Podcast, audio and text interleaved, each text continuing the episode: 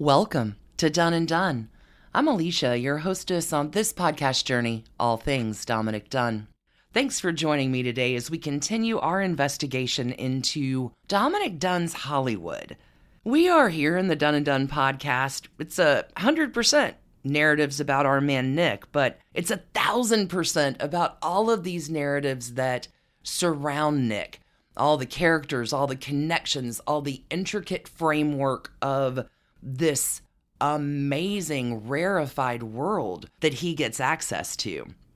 I think a few of you are fans of this world. I want to give a few quick shout outs before we get deep diving in our episode today. I want to give a shout out to Lori M, our newest Patreon supporter. Thanks so much for finding us over at patreon.com slash done and done for early ad-free episodes, bonus episodes too. Want to give another big shout out to Victoria H from London. Thank you for your very kind, sweet email and the connection to Keith.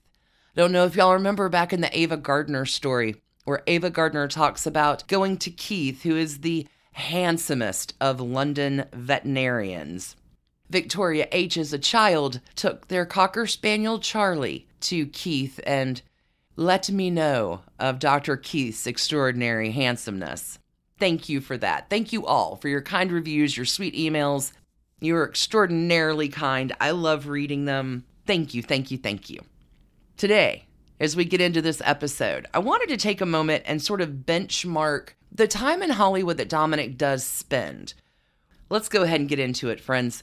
We have dipped a little bit into Laurel Canyon, but I want to take this episode almost to universe build a little bit about the time that Dominick Dunne is in Hollywood. We spent a lot of time over on the East Coast universe building. I want to do the same thing over here on the West Coast. What happens in Dominick Dunne's Hollywood fever dream in his first act there? Ah, uh, scratch that second act. Remember, Dominick Dunne does land in Hollywood from 1957 to his exile in the mid 1970s. And this is the thing, y'all. He documents all of it in this wonderful memoir called The Way We Lived Then. We get an absolute crystalline insight into his network, photographs, the people. I'm going to go ahead and read Dominick Dunne's own words. This is a piece that he writes for Vanity Fair in July of 1997 called The Best of Times. Leafing through the 15 leather bound scrapbooks that he kept in the 50s and 60s, Dominick Dunne recalls the Hollywood idyll he lived with his wife Lenny in what now seems like a different world, and the fabulous 1964 black and white ball, attended by everyone from the Jimmy Stewarts and the Ronald Reagans to Natalie Wood and Truman Capote they threw to celebrate their 10th wedding anniversary. Of late, while writing a new book, Another City Not My Own, which is subtitled A Novel in the Form of a Memoir, I have been in a somewhat reminiscent frame of mind, thinking back to earlier times. The city of the book's title is Los Angeles, where, in a previous career and what seemed like a different lifetime, I lived for a great many years. My wife and I raised our children there. I was a member of what is referred to as the industry, meaning the film and television business. My source material for the reawakening of memory consists of 15 leather bound scrapbooks, which I kept with meticulous care for six or seven years until the circumstances of my life began to change and I ceased to record it. Looking back now, I often say to myself, I can't believe I ever lived like that. Nor can I. This memoir is truly one of my touchstones. It is always a fantastic resource, not only for Dunne's recollections and words and narratives, but also pictures. The photographs are out of this world. Dominick collects it all in these books in this spider web that is fascinating. He collected it, he cherished these memories Let's universe build on these today, right here and right now, with where our man Nick is in his Hollywood in the 1950s and 1960s. We're going to set the stage a bit here before going back in time to fill out this podcast journey. Let's investigate.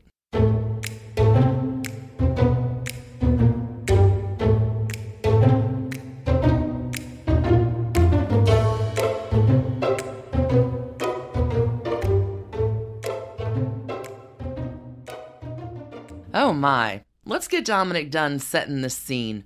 Not that Hollywood hasn't always been his scene. I mean, from the time he's telling the tour bus drivers when he's nine years old in that mid 1930s visit with Aunt Harriet, Hollywood's always been Dominick's scene. That's Dominick's first foray into Hollywood.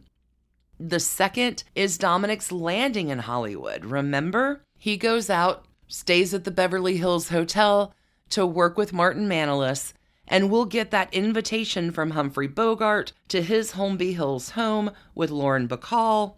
The infamous party, all the stars, everyone jumps in the pool. Dominick Dunne is starry eyed and he knows where he wants to be. When The Way We Lived Then comes out, there's a journalist, Sean Elder, and he writes a wonderful piece. This is from October of 1999.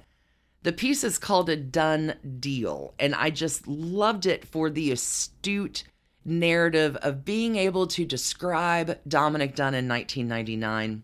This is the subheading of the article. In his new memoir, Dominick Dunne describes how he found fame the old fashioned way. He yearned for it. This is from Sean Elder. As name droppers go, I'm no Dominick Dunne. Most of the names I could drop, I met in the line of duty, writing profiles of movie actors for fashion magazines. Since those people were promoting films in their own careers, and since talking to me was often a contractual obligation for them, it's impossible for me to front. But Dunne, best selling novelist and special correspondent for Vanity Fair, was by his own admission a quote, natural born starfucker before I'd even heard the term, unquote. His new book, The Way We Lived Then Recollections of a Well Known Name Dropper, brings the pastime to a new level. The memoir is a clusterfuck of celebrity, crisscrossing as he has the worlds of Hollywood and New York, entertainment and society as effortlessly as a butterfly. Though the book offers plenty of evidence of his access to the lives of the rich and famous, and features more recognizable names than Liz Smith's Rolodex, I can offer my own humble testimonial to his ubiquity in several social worlds while attempting to drop a few names myself. Sean Elder continues, and he tells of going to the wedding of Dennis Hopper. This is upon his fifth marriage. This would have been 1985 you can find a few episodes about Dennis Hopper over on Trashy Divorces. And Sean Elder says he's a little out of place at this wedding. The bride, Victoria Duffy, will cancel at the last minute, and all of this is dishy, but it's not the story for today. Sean Elder is writing about the guest we care about at the party, a very particular guest, and wow. If this is not astute and terrific writing to describe Dominick Dunne and the book that he releases picking back up from Sean Elder's article.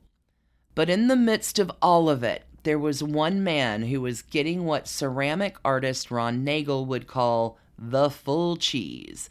One guy everyone gravitated toward and paid obeisance to. Where a lot of these famous people seem to know each other through name and face recognition, this little white haired guy in the owlish glasses seemed to know them all. He took all corners on, with a handshake or a kiss and scanned the periphery with a practiced eye. He made eye contact with me and did the shutter blink of non connection. You're nobody. It was Dunne, of course, and his presence there, his importance there, is a testament to his survival skills, his tireless mingling and scene making, and the fickle hand of fame that, as he has said of Hollywood, forgives every sin but failure. We know that Dominick Dunne's third act as a writer will get him back to Hollywood in the 1990s for this particular time period, but this is after his crash and burnout in the 70s. He had failed in Hollywood, and there was no expectation that he would ever come back. When he does come back, Dunne has already written about power and privilege. He is recording it all in these miraculous scrapbooks. But when Dominick does come back in the 1990s, he's going to, because of the events in his life, the murder of his daughter Dominique, many of the other things he's reported on, He's going to add that essential last block of justice to the power and the privilege. Continuing from Sean Elder, Dunne can almost be held responsible for a new level of celebrity journalism, which someone once opined is to real journalism what military music is to music. Not the kind that I wrote, a simple profile of a celebrity, not even the kind abundant in magazines today in which a celebrity profiles a celebrity. No, what Dunne hath wrought is the sort of celebrity journalism in which the journalist himself is a celebrity by dint of knowing celebrities. It's a Hall of Mirrors trick and not an easy one to pull off. You have to have fucked a few stars yourself, as Dunne makes abundantly clear in his breezy, occasionally alarming narrative. There is a definite price attached. Holy cats, this is 1999, y'all. What a piece. Let's go back to that last line. What Dunne hath wrought is the sort of celebrity journalism in which the journalist himself is a celebrity by dint of knowing other celebrities. It's a Hall of Mirrors trick and not an easy one to pull off. As Dunne makes abundantly clear in his breezy, occasionally alarming narrative, there is a definite price attached. Oh, what a price! This is a great time to take a quick break when we come back, we're going to get into universe building with Dominick's world. See you on the flip. Investigators, I'm here to tell you a great story. And one of my challenges in the Done and Done podcast is the fact that there's nothing linear at all about the tale of Dominick Dunne. There's no straight through timeline. Sure, time works like we expect time to work, but everything is connected. In the piece that we're going to explore today, we're going to be getting into the part of it that may help define Dominick Dunne's world, this Nick universe, so to speak, because it expands. It's enormous, it's huge, where everything is intricately connected. We're going to go back to that piece that Nick wrote in Vanity Fair, July of 1997, as he is leafing through those scrapbooks, piecing together the memoir that will be titled The Way We Lived Then. This is Dunne writing. My wife, whose name was Ellen, but who was called Lenny, and I, along with our two sons, moved to Los Angeles from New York in 1957. Nick and Lenny did marry. April 24th, 1954, the same day as Patricia Kennedy and Peter Lawford. Both the Dunnes and the Kennedy Lawfords do get the same amount of inches within the New York Times for their wedding announcements. Dominick Dunne was always very proud of that. Honestly, each sentence in this article could be its own episode. Continuing on from Dunne. It was a heady experience to arrive there as newcomers and be taken up in the social life of the film community the way we were.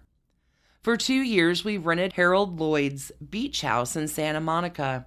Down the beach on one side, past Darryl Zanuck's house, lived Peter and Patricia Kennedy Lawford, who had just bought the Louis B. Mayer house, which had its own projection room. Goodness, we have done a bonus episode on Patreon about that Louis B. Mayer house where Peter Lawford and Patricia Kennedy did buy and live next door to the Dunnes. This universe is so expansive. This is Dunne continuing again because, whoa, let's start strong, my friend. On the other side, to the north of us, Mae West lived in a Neutra designed house, which was next to the massive colonial style beach house that William Randolph Hearst had built for Marion Davies, which was then in the process of being converted into a private club. Talk about starting strong, Dominick. Peter Lawford is not remembered well today, but in the years of our friendship, before the deluge that engulfed him, which happened in the lives of so many people in this story, myself included, he was a charming and funny fellow. The center of a group of friends who rode waves, played volleyball, and gambled at poker. He and Pat, whose brother was about to be the President of the United States, were still very much in love. They ran a house where the atmosphere was relaxed and the dress was casual. Judy Garland used to come to dinner, as did Marilyn Monroe. When President Kennedy helicoptered in for Sunday lunch on a couple of occasions, you knew that where you were was the best place to be at that moment in time. There are so many stories about this particular Kennedy Lawford home and all the people they're hanging around. Remember, Nick and Lenny at this time are friends not only with Peter and Patricia, but also Spider Sabich, Claudine Longet, friends with Robert Kennedy and his wife as well. The daisy is about to be in full swing. Again, each sentence in this piece could be its own episode, trying to cover a lot of territory in this one. Back to Dunne. When our daughter was born, we left the beach and moved into Beverly Hills, where we bought a house on Walden Drive, which we both loved from the minute we stepped in the front door. For whatever reasons, it became one of the houses that people liked to come to, and come they did. It was always full of people. English lords on their grand tour of America stayed with us. We seemed to be forever giving dinners and lunches for someone or other who was passing through town. We lived extravagantly, far too well for a couple our age. We did spend too much money. We took it for granted, or at least I did. Lenny was inclined to hold back. I was of the more, more, more school. And for real, y'all, Dominick Dunne is a self admitted B rate producer. But holy cats, he is the A list of society, both he and Lenny. This is a super glamorous time in the 1950s and 1960s, and the Dunne home on Walden Drive is very much the center of the scene, I think, as these names, at least mentioned in this article, will bear out. During part of that time, I was under contract to 20th Century Fox as a producer in its new television department, and Darryl Zanuck was the head of the studio. Even though this was the swan song period of the studio system, the 20th lot was still run like old times. My bungalow was next to the producer Jerry Wald's. Marilyn Monroe, before her deluge, was the queen of the lot, beloved by all except the front office. One night at a party at Romanoff's, which was the swellest restaurant in town, Marilyn arrived late, having just been sewn into the tightest green sequined dress imaginable by the wardrobe department at Fox, Anne taught some of Hollywood's society ladies, such as Mrs. Billy Wilder and Mrs. Fred de Cordova, how to walk her famous walk, roaring with laughter as she led them in a line how carefree it all seemed. Mike Romanoff, gonna talk about him. Marilyn Monroe absolutely deserves her own episode. But who are the other two women here that Dominick is talking about? Mrs. Billy Wilder is the actress Audrey Young. Billy Wilder, a five decade career responsible for some of Hollywood's most legendary movies Sunset Boulevard, Double Indemnity, some like it hot. He's a big deal. Audrey Young, once married to Billy Wilder, will be one half of a social construct in Hollywood. The other half of that social construct in Hollywood is Mrs. Fred de Cordova. This would be Jane Thomas. When she marries Fred, Jane and Audrey run the town. Fred de Cordova is, whoa, talented too films, and television, but it is really Fred and Billy's wives, Audrey and Janet, that make their lives so successful socially in Hollywood, and Janet and Audrey run that town. Continuing on here, the founder of MCA, Jules Stein, and his wife Doris, the William Goetzes, the Gary Coopers, and Merle Oberon were the big hosts in Filmland society. The Steins, who mixed European titles and Hollywood stars, lived in a spectacular house at the top of Angelo Drive, where the Rupert Murdochs now live, and always had their butler, Charles, stand next to the guest book in the front hall to make sure everyone signed. At Merle Oberon's house, On Ladera Drive, you were likely to have lunch in the garden with Barbara Hutton, the much married Woolworth heiress, or dinner in the candlelit dining room with Prince Philip, the consort of Queen Elizabeth. Want to go ahead and hold up just a little bit here on Merle Oberon. Merle Oberon, legendary actress, very good friend of Dominick Dunne's. Merle will marry the legendary film magnate Alexander Korda, Merle does become Lady Korda for a little while. Dominick's first editor, Michael Korda, is the nephew of Alexander. These intricate connections are what fascinate me. I want to talk just a little bit, kind of getting to Dominick's end and this story where Dominick goes to visit Merle Oberon, his great friend, in Acapulco.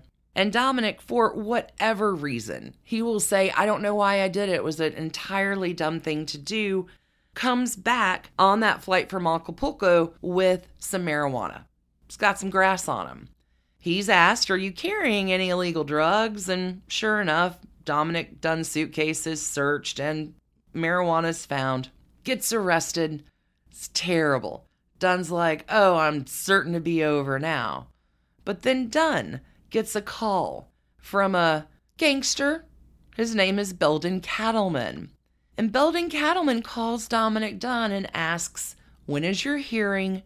Who is your judge? And Dominick is waiting every day for the news of his arrest to hit the newspapers. It never does. Dominick gets to court, and the court case is called without mentioning any names. The judge says, Would all involved parties of case so and so please come up to the bench? Dominick's lawyer comes back and asks Dominick, Who the hell do you know? This whole thing is removed from records. There's no existence of it. Dominick's got some friends in high places, apparently. So months pass. Dominick will attend a wedding at Tony Curtis's house and will see Beldon Katleman. And Dunne goes up to Beldon Katleman and says, You know, that was incredible. Why? I'm assuming you helped me. Why did you help me? And Beldon Katleman says to Dominick, When I first came to this town, no one talked to me, but you always did. You were always nice to me at every party, even when no one else paid attention to me. It's a really good rule be nice to people. So many stories woven into this. Okay, we're going to get back to Dunne here and get into a few fun spider webs. Mrs. Goetz, Edie by name, was always referred to as Hollywood royalty, which she was.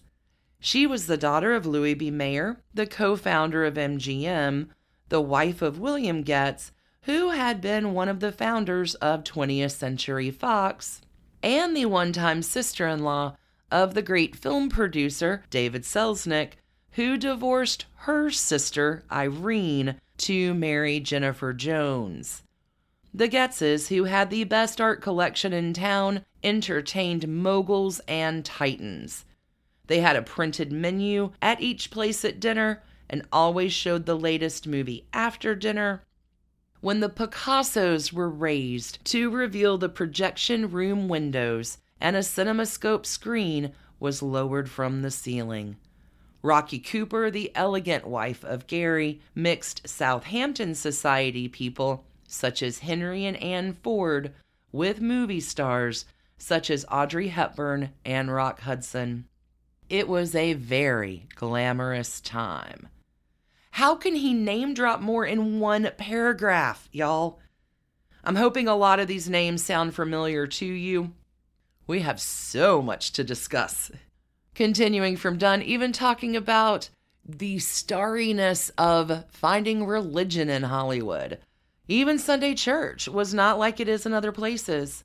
The 945 Mass at the Church of the Good Shepherd in Beverly Hills, which was nicknamed Our Lady of the Cadillacs because of the sheer swank of its parishioners, was the one to attend. Rosalind Russell and her producer husband, Freddie Brisson, would arrive in their black Rolls Royce. The Coopers, with their beautiful daughter Maria, who was the godmother to our daughter, arrived in their gray Bentley. The hotel magnate, Conrad Hilton, who was married to Zsa Zsa Gabor, always dropped a hundred dollar bill in the collection basket. The parishioners would stare when Loretta Young and Jane Wyman, who were always dressed to the nines, went to communion. Jayne Mansfield, with her husband, Mickey Hargitay, came to that Mass with their children. Afterward, everyone stood outside on Bedford Drive and chatted. I remember Clark Gable coming on occasion with his fifth wife, Kay Aldrich Spreckels, who was a regular, and they would drive off in a dark brown Mercedes convertible with the top down. Everyone wore dark glasses, even in church. Few other mentions in here about that paragraph. Kay Aldrich Spreckels. This is her fourth marriage, although she is Clark Gable's fifth wife. Before this marriage to Clark Gable, Kay was married to Adolph B. Spreckels II. This is the sugar heir. His father, Adolph Spreckels I, will build the famous Spreckels Mansion in the Pacific Heights area of San Francisco that Danielle Steel, famous novelist, will make her home in for many, many decades. Jayne Mansfield, legendary talent in our current culture, we know Jane is the mother of Mariska Hargitay, Olivia Benson within the SVU franchise. Jane Wyman was another name here. Jane Wyman was married to Ronald Reagan before Ronald Reagan married Nancy Davis. Continuing back from Dunne, reporters and photographers were rarely seen in such exalted circles, except at events organized for charity, although hostesses would have Hedda Hopper or Louella Parsons and later Joyce Haber, the reigning gossipists, to dinner once or twice a year in order to stay on their good side.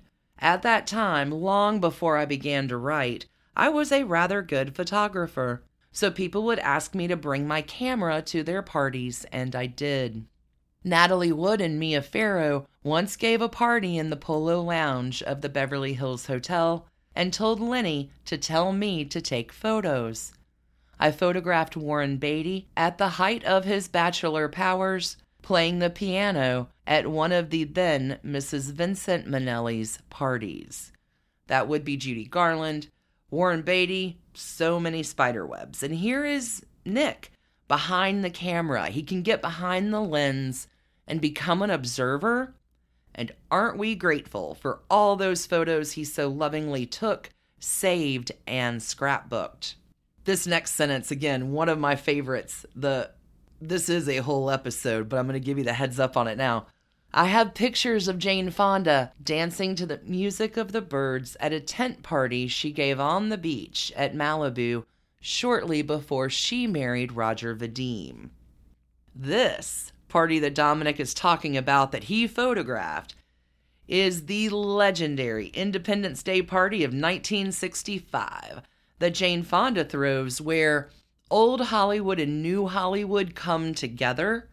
The Byrds do play, the Byrds, famous band, living in Laurel Canyon, consisting at this point of David Crosby, Roger McGuinn, Gene Clark, Chris Hillman, and Michael Clarke, have been asked by Jane Fonda to play for her party of all parties. How did the Byrds get this gig? Because Jane Fonda's brother Peter has been to Ciro's. Just last week, the Byrds at this point are working a residency at Ciro's the very famous nightclub, newly revamped into kind of a hippie hotspot. Ciro's is located at the base of Laurel Canyon, and Jane Fonda, in her Malibu beach house, Old Hollywood, New Hollywood, her home is next to Roddy McDowall's. Roddy McDowall is best friends with Natalie Wood. Roddy McDowall's beach party scenes are legendary. The still photos and the silent films of these events are incredible. Just legends, hanging out, having hamburgers and hot dogs on a Sunday afternoon at the beach. This Independence Day party is not to be believed. We'll definitely get into that story one day. I want to go ahead and continue on with Dominick here. I began to keep scrapbooks of my photographs, along with invitations, letters, telegrams, and newspaper accounts about Lenny and me and the people we knew. I even saved a typed copy of the eulogy that CBS founder William Paley read at David Selznick's funeral. now when I look through those scrapbooks, I sense a certain desperation in me at that time, a need to document the life we led with such great exactitude, as if I knew it wasn't going to last. It won't last, but it sure was a ride. This next section is going to take us out of this episode. Dunne is writing about he and Lenny's black and white ball. We've heard about Truman Capote's 1966 black and white ball, based on the inspiration of the ball two years before that Nick and Lenny threw. Continuing Dunne's writing here, the high point for us was our black and white ball, which we gave to celebrate our 10th wedding anniversary. Get ready for name drop, Shell. When Cecil Beaton was doing the sets and costumes for My Fair Lady, he sometimes came to dinner and the black and white motif for our party was taken from the Ascot scene he designed for the picture. The party was months in the planning, like a feature production. No expense was spared. The invitations, which requested that ladies wear black or white, were engraved by Smythson's of New Bond Street in London. Tent parties, in which the pool gets covered to create a dance floor, are regular Saturday night events in Beverly Hills. We went far, far beyond that. We totally redid our house. Our furniture was put in storage. Our children were placed in a hotel with a nanny. Our house was transformed, both inside and out, into a total fantasy by Jack McCullough, a muralist and stage designer who became a family friend. He painted backdrops and placed them outside the windows which gave a feeling of being backstage in a theater. Our living room became a winter garden with trellised walls, lit theatrically so that people passed in and out of spotlights as they greeted one another. The effect was quite amazing. However foolish an extravaganza it may have been, Lenny's mother was furious, mine was bewildered. Anyone who was there will verify that it certainly was beautiful. For the women, it was a night of new ball gowns and elaborate coiffures, and everyone rose to the occasion. There were even a couple of tiaras. Lenny, who was beautiful, was more beautiful that night. About 250 people came. Some flew in from other places to be there. The couturier, Jimmy Galanos, came and watched his dresses whirling by on the dance floor. Vogue sent the photographer Bob Willoughby to cover the party. For some reason, he did not take any pictures of the pre political Ronald and Nancy Reagan, who were among the guests, but he did of Alfred and Betsy Bloomingdale. There were hydrangeas everywhere, two bands, and a late supper. The music stopped at four. We had sent flowers to all the neighbors so they wouldn't complain to the police about the noise. We mixed ages, we mixed groups. People saw people they hadn't seen for years. Annabella, who was Tyrone Power's first wife, ran to greet David Niven, who turned to greet Angie Dickinson, who turned to greet Tony Curtis. The Lawfords, who had separated, came together. Natalie Wood was the prettiest woman at the party. We stipulated no house guests in order to keep the number of people within fire law limits, but Truman Capote, who was staying with David Selznick and Jennifer Jones, insisted that he bring his, and for Truman, you made an exception. Already famous, he was about to peak. In Cold Blood, which the press had been anticipating for several years, would soon be serialized in The New Yorker, following the execution by hanging of Perry Smith and Richard Hickok, who had murdered the Clutter family in Holcomb, Kansas. The guests whom Truman insisted on bringing were Alvin Dewey and his wife. Dewey was the Kansas Bureau of Investigation agent who had solved the murder case that had transfixed Truman for so long. In a tent full of famous people, Dewey became the most besieged. Everyone wanted to talk to him. Truman, who was a great dancer, was never off the floor. He twirled Natalie Wood, dipped Tuesday Weld, cha cha'd Hope Lange, and even got the reluctant Jennifer Jones to the dance floor. Two years later, Truman gave his famous black and white ball at the plaza in New York. He didn't invite us. Yeah, the Dunnes didn't get invited because, from what I can gather from my research, Truman had a choice to make. And it was either Frank Sinatra and Mia Farrow, recently coupled up, or Dominick and Lenny. Remember, Truman Capote's ball is in 1966. Nick and Lenny are hitting sort of a rough marital patch, but also in the fall of 1966, this is where Frank Sinatra has paid the maitre d' at the Daisy to punch Nick in the face. Yikes. There was a bit of a falling out between the couples. Only one couple was chosen to go to Truman's ball, and it was not the couple that gave Truman that inspiration. Back to Dunne's writing as we conclude. Life, of course, never stays carefree. Woes, tribulations, terrible things happen to all of us, and we were no exception. Lenny and I divorced about six years after the ball, but the circumstances of our subsequent lives were such that we never became unmarried. Neither of us ever again lived the way that we had lived then. Things that were urgently important at the time became not important at all as life went on.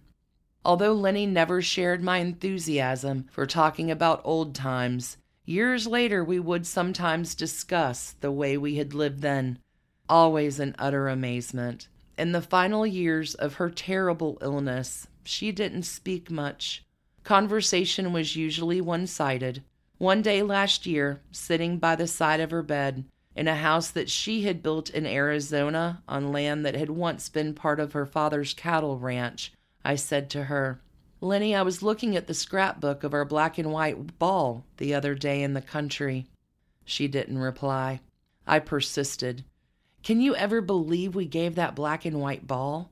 We must have been out of our minds. For a while, she didn't answer. She appeared to be thinking about it but I didn't actually expect a response. And then I saw the beginning of a smile at the corners of her lips. I went on. Do you remember? We emptied the house and had all the furniture put in storage. She started to laugh as she began to remember. And then she said, Don't forget, we put the kids and the nanny in a hotel. We both roared. It was the biggest laugh we'd had together since our divorce but it sure was pretty, I said. We have told some of those stories within Done and Done. I name dropped a lot of stuff there that's going to be coming up in future episodes. And Dominick Dunne's world sure was quite pretty. Wonderful and glamorous on the surface, at least in these times. Dunne will crash and burn out in the 70s to come back to Hollywood in the 1990s in his third act when Hollywood will forgive him for his failure. This book, The Way We Lived Then, is the closest that Dominick Dunne ever came to writing his memoirs. Although they say if you really want to know a writer, read his fiction. But this memoir has all the photographic proof, my friends. Thank you, thank you, thank you so much for joining me today on this episode of Done and Done. We're going to be back sooner than you know with another installment in our Dominick Dunne in Hollywood series. And until we meet again, stay curious and keep on investigating. Thanks for listening to the Done and Done podcast, a Hemlock Creatives production. You can email us at doneanddone at gmail.com. You can follow us on Instagram at Done and Done Podcast. For further information about our episodes or sources, you can find us online at www.doneanddone.com. See you next week, friends.